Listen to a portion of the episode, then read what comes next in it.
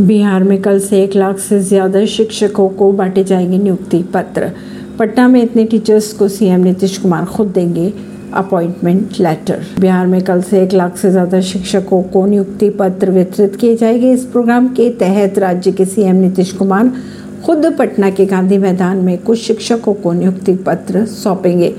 बिहार की अगर बात की जाए तो कुल एक लाख बीस हज़ार तीन सौ छत्तीस शिक्षकों को बांटे जाएँगे नियुक्ति पत्र। परवीन सिंह नई दिल्ली से